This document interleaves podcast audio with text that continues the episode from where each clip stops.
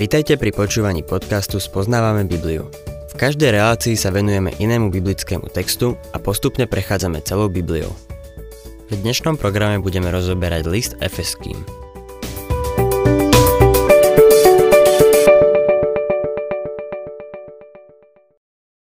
Milí poslucháči, v minulej relácii sme skončili pri Pavlovej modlitbe za Efezanov. Dobré zvesti, ktoré sa o nich dopočul, ho viedli k modlitbe. Je zaujímavé, že málo kedy uvažujeme o Pavlovi ako o výnimočnom modlitebníkovi. Dali by sme ho na prvé miesto v zozname misionárov. Nenapadne nám lepší príklad apoštola ako Pavol. Ak by ste mali za úlohu uviesť desiatich najväčších kazateľov v dejinách cirkvy, určite by ste uviedli Pavla ako prvého. Bol jedným z najväčších učiteľov. Samozrejme, pán Ježiš bol zo všetkých najväčší. V Jánovi 7.46 o ňom čítame. Človek takto nikdy nehovoril. A Pavol zaiste pokračoval v tejto tradícii. Takisto je príkladom dobrého pastiera. Lukáš píše, že Pavol plakal, keď odchádzal od veriacich z Efezu. Miloval ich a oni milovali jeho. Duchovný život zboru vždy hodnotím podľa toho, ako milujú svojho kazateľa, samozrejme za predpokladu, že stojí za Božím slovom. Človek vie celkom dobre posúdiť postoj ľudí podľa toho, ako majú radi svojho kazateľa. Efezania Pavla nielen milovali, ale milovali aj Božie slovo. Ak by sme mali vyzdvihnúť niekoho, kto v prvotnej cirkvi vynikal v akejkoľvek oblasti služby, museli by sme medzi prvými spomenúť apoštola Pavla. Zaradili by sme ho aj medzi najväčších modlitebníkov. Medzi veľkých modlitebníkov väčšinou zaraďujeme Mojžiša, ktorý sa prihováral na vrchu Sinaj. Určite by sme spomenuli Dávida s jeho žalmami a s jeho vyznaním hrozného hriechu. Spomenuli by sme si na Eliáša, ktorý stál sám pred rozmočeným oltárom na vrchu Karmel. Ďalej tu máme Daniela, ktorý si otvoril okno smerom k Jeruzalému a modlil sa, hoci žil v nepriateľskej krajine pod mocou nepriateľa. Pán Ježiš bol modlitebník. Bolo to na ňom tak zjavné, že jeden z učeníkov ho poprosil. Pane, nauč nás modliť sa.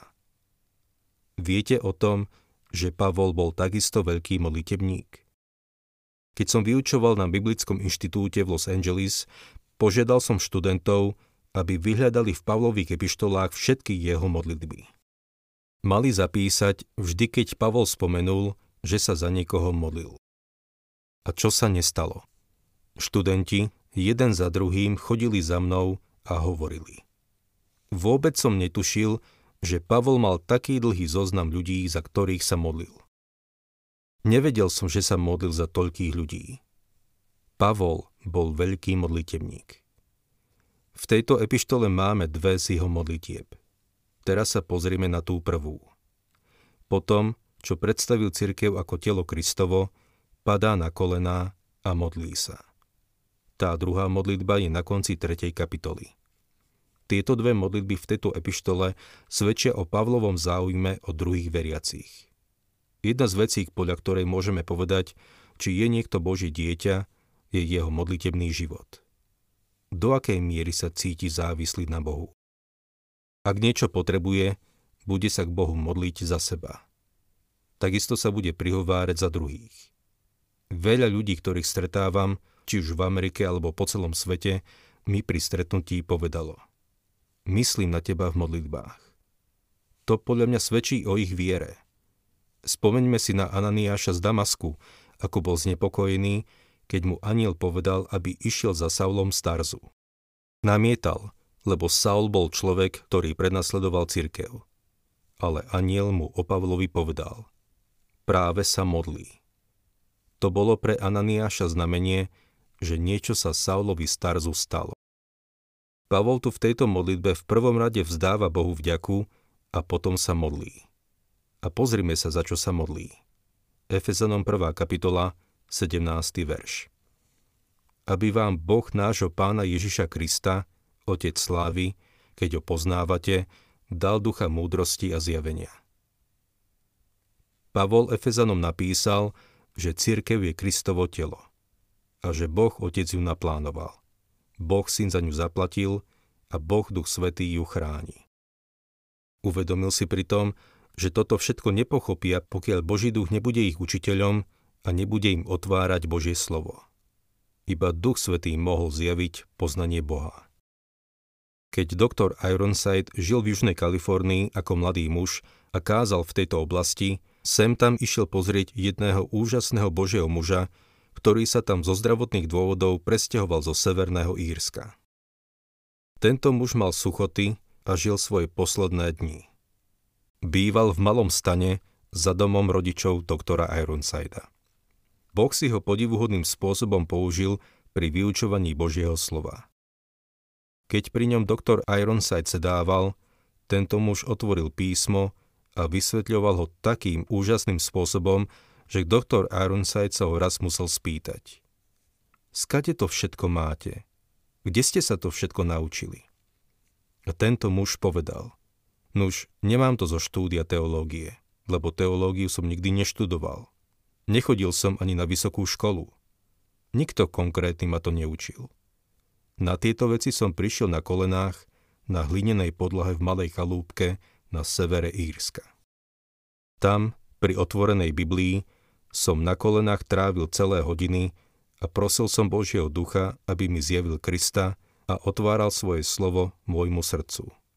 Naučil ma viac, keď som bol na kolenách na tej hlinenej podlahe, ako by som sa naučil na všetkých teologických fakultách a vysokých školách tohto sveta.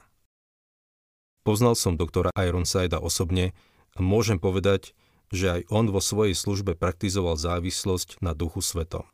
Pamätám si, že keď vyučoval veľpieseň, povedal, že ho nikdy neuspokojilo, čo našiel v biblických komentároch a tak pokľakol pred Bohom a prosil ho, aby mu zjavil posolstvo tej knihy. Napísal potom k veľpiesni komentár a ak mám byť úprimný, jeho výklad ako jediný uspokojil moje srdce. Je to úžasné a nádherné, keď nás Boží duch vyučuje. Aby vám Boh nášho pána Ježiša Krista dal ducha múdrosti a zjavenia. Ako sa to stane? Len tak, že duch Boží nám otvorí oči a bude nás učiť Božie slovo. 18. verš. Aby osvietil oči vášho srdca, aby ste vedeli, k akej nádeji vás povolal, aké je bohatstvo slávy jeho dedičstva medzi svetými. Človek môže byť intelektuálne zdatný, ale to ešte nezaručuje, že bude rozumieť duchovným pravdám. Písmo kladie väčší dôraz na chápanie srdca ako hlavy. V Rímanom v 10. kapitole Pavol píše – pretože ak svojimi ústami vyznáš Ježiša ako pána a vo svojom srdci uveríš, že ho Boh vzkriesol z mŕtvych, budeš spasený. Lebo srdcom veríme v spravodlivosť, ale ústami vyznávame spásu. Ja napríklad vôbec nerozumiem hudbe. Neviem spievať ani chytiť melódiu. Poznám len zo pár melódií a neviem, čo je výška tónu. Všetko je to pre mňa cudzia oblasť jeden vedúci speváckého zboru raz verejne vyhlásil, že hoci koho naučí spievať. Okamžite som sa postavil a povedal. Tu máte svojho žiaka. Nikto ma ešte nedokázal naučiť spievať. Celé zhromaždenie sa zasmielo a uzavreli sme dohodu. Stretávali sme sa každý štvrtok po obede a po mesiaci to vzdal. Povedal, vidím, že máte pravdu. Nikdy sa nenaučíte hudbu. Spýtal som sa, ako by sa to dalo. Povedal, to by ste sa museli znovu narodiť. Nemyslel to duchovne. Mal na mysli narodiť sa znovu ako druhý človek.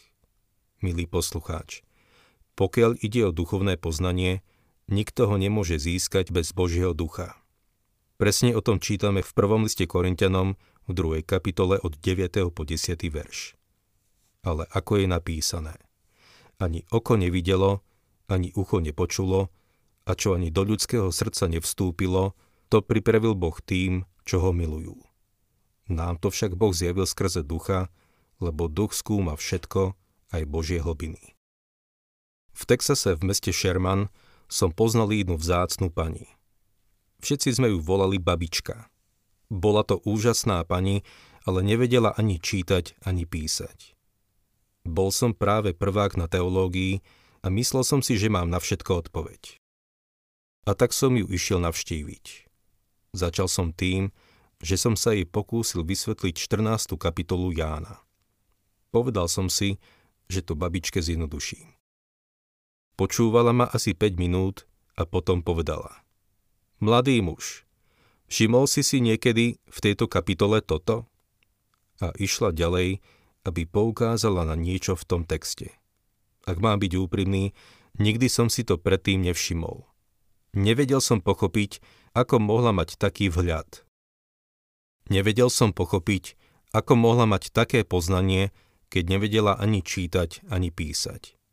Vedela veci, ktoré som nenašiel ani v komentároch. Odkiaľ to vedela? Boží duch osvietil oči jej srdca. Boží duch nás chce učiť.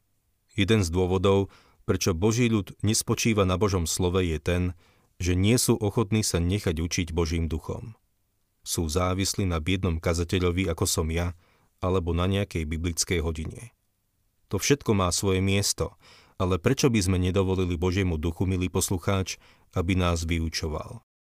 Trávme čas pri Božom slove. Keď sa dostaneš k nejakej pasáži, možno ti bude pripadať ako nejaká pustatina. Ak jej nerozumieš ani potom, čo si si ju viackrát prečítal, pokľakni pred pánom a povedz mu. Nechápem to, pane. Ty mi to prosím vysvetlí. Robí vám to aj ja. Vyučuje ma, a viem, že mi vždy niečo ukáže. Znovu si prečítajme tento 18. verš, aby ste vedeli, k akej nádeji vás povolal, aké je bohatstvo slávy jeho dedictva medzi svetými. V minulej relácii sme čítali, že v pánovi máme dedictvo. Rovnako chce, aby sme vedeli, že dedictvo je medzi nami. Myslím si, že celkom dobre to vystihuje Kanán. Tá krajina patrila Bohu ale dal ju Izraelitom do vlastníctva. Jedného dňa však Boh vezme do vlastníctva celý tento svet a znovu si prisvojí Izrael i tú krajinu. Dnes sme ako veriaci jeho cirkvou a Boh koná skrze nás. Ale príde čas, keď budeme panovať spolu s ním. Staneme sa jeho dedictvom. Veľakrát som nad tým rozmýšľal. Je to oblasť, ktorá je nad moje chápanie. Potrebujem, aby mi to Boží duch osvetlil. Pavol pokračuje vo svojej modlitbe. 19. verš. A aká nesmierna veľkosť jeho moci pre nás, ktorý veríme tak, ako v nás pôsobí jeho mocná sila. Chcel by som tieto slova zdôrazniť. Aká je to moc, ktorá v nás pôsobí tak intenzívne?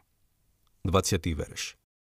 Tu dokázal na Kristovi, keď ho vzkriesil z mŕtvych a posadil v nebi po svojej pravici. Je to moc, ktorá vzkriesila Krista z mŕtvych. To je ohromná moc. Je to moc, ktorá Krista nielen vzkriesila, ale ho aj posadila na Božiu pravicu. Je to moc nielen vzkriesenia, ale aj na nebo vstúpenia. V súčasnosti nekladieme veľký dôraz na deň na nebo vstúpenia. Väčší dôraz kladieme na Vianoce a Veľkú noc. No zdá sa, že pozabúdame na udalosti, ktoré potom nasledovali. Už si sa niekedy zamyslel nad tou mocou, ktorá ho vrátila späť na miesto po Božej pravici? Tomu hovorím moc. Začíname ju trochu spoznávať. Predstavme si tú moc, ktorú treba na vyslanie družice do vesmíru, alebo na tú moc, ktorá bola potrebná, aby sa ľudia dostali na mesiac a naspäť. To je moc vo fyzickom svete. Moc, ktorá vzala Krista na miesto po Božej pravici, je tá istá moc, ktorá je k dispozícii nám, veriacim dnes. Preto sa Pavol modlí za to, aby veriaci spoznali nesmiernu veľkosť tejto moci. Tu dokázal na Kristovi, keď ho vzkriesil z mŕtvych a posadil v nebi po svojej pravici. Čítajme ďalej verše 21 až 23. Nad každé knižatstvo, moc, silu, pánstvo a nad každé meno, ktoré sa spomína nielen v tomto, ale aj v budúcom veku. A všetko mu podrobil pod jeho nohy. Jeho však, ako hlavu nad všetkým, dal cirkvi, ktorá je jeho telom, plnosťou toho, ktorý naplňa všetko vo všetkom. Cirkev je Kristovo telo a Kristus je hlavou cirkvy. Jedného dňa mu všetko bude podrobené. Písateľ listu Hebrejom to v 2. kapitole v 8. verši vyjadruje týmito slovami. A všetko si mu položil pod nohy. Keď mu totiž podriadil všetko, nenechal nič, čo by mu nebolo podriedené. Teraz však ešte nevidíme, že mu bolo podriedené všetko. Dnes je mu podriadená iba církev. Tým myslím pravú církev skutočných veriacich. Existuje veľa organizovaných skupín, ktoré si hovoria církev, ale neposlúchajú pána Ježiša. Tieto cirkevné spoločenstvá sú paralizované. Najtragickejší je pohľad na Božie dieťa, ako leží na lôžku a je bezmocné, ako by mal mozog odpojený od tela. Bol som v mnohých takých zboroch a je veľa kresťanov, ktorí sa správajú, ako by boli odpojení od Krista, od hlavy tela. Pán Ježiš hovorí, Jan 14.15 Ak ma milujete, budete zachovávať moje prikázania. Inými slovami, môžem hýbať prstom, lebo ho riadi hlava. A keď on bude chcieť hýbať tebou, čiže keď bude chcieť, aby si používal dar, ktorý ti dal, budeš to robiť, lebo ho miluješ. Inak to znamená, že si od neho odpojený. Toto sú veľmi dôležité veci. Pavol zobrazuje cirkev a náš vzťah k nej takto. 1. Korintianom 12, 12 až 13. Tak totiž, ako je jedno telo a má mnoho údov, a všetky údy tela, hoci je ich mnoho, tvoria jedno telo, tak aj Kristus. Veď my všetci sme boli pokrstení jedným duchom v jedno telo, či Židia alebo Gréci, či otroci alebo slobodní, a všetci sme boli napojení jedným duchom. To, čo si potrebujeme uvedomiť, je, že Kristus je hlavou tela, cirkvy a my sme mu podriadení.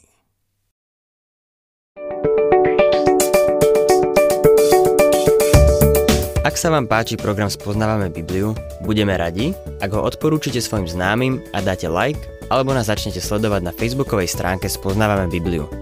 A ak vás niečo oslovilo alebo zaujalo, napíšte nám cez Facebook alebo na adresu spoznávame.bibliu zavinač gmail.com.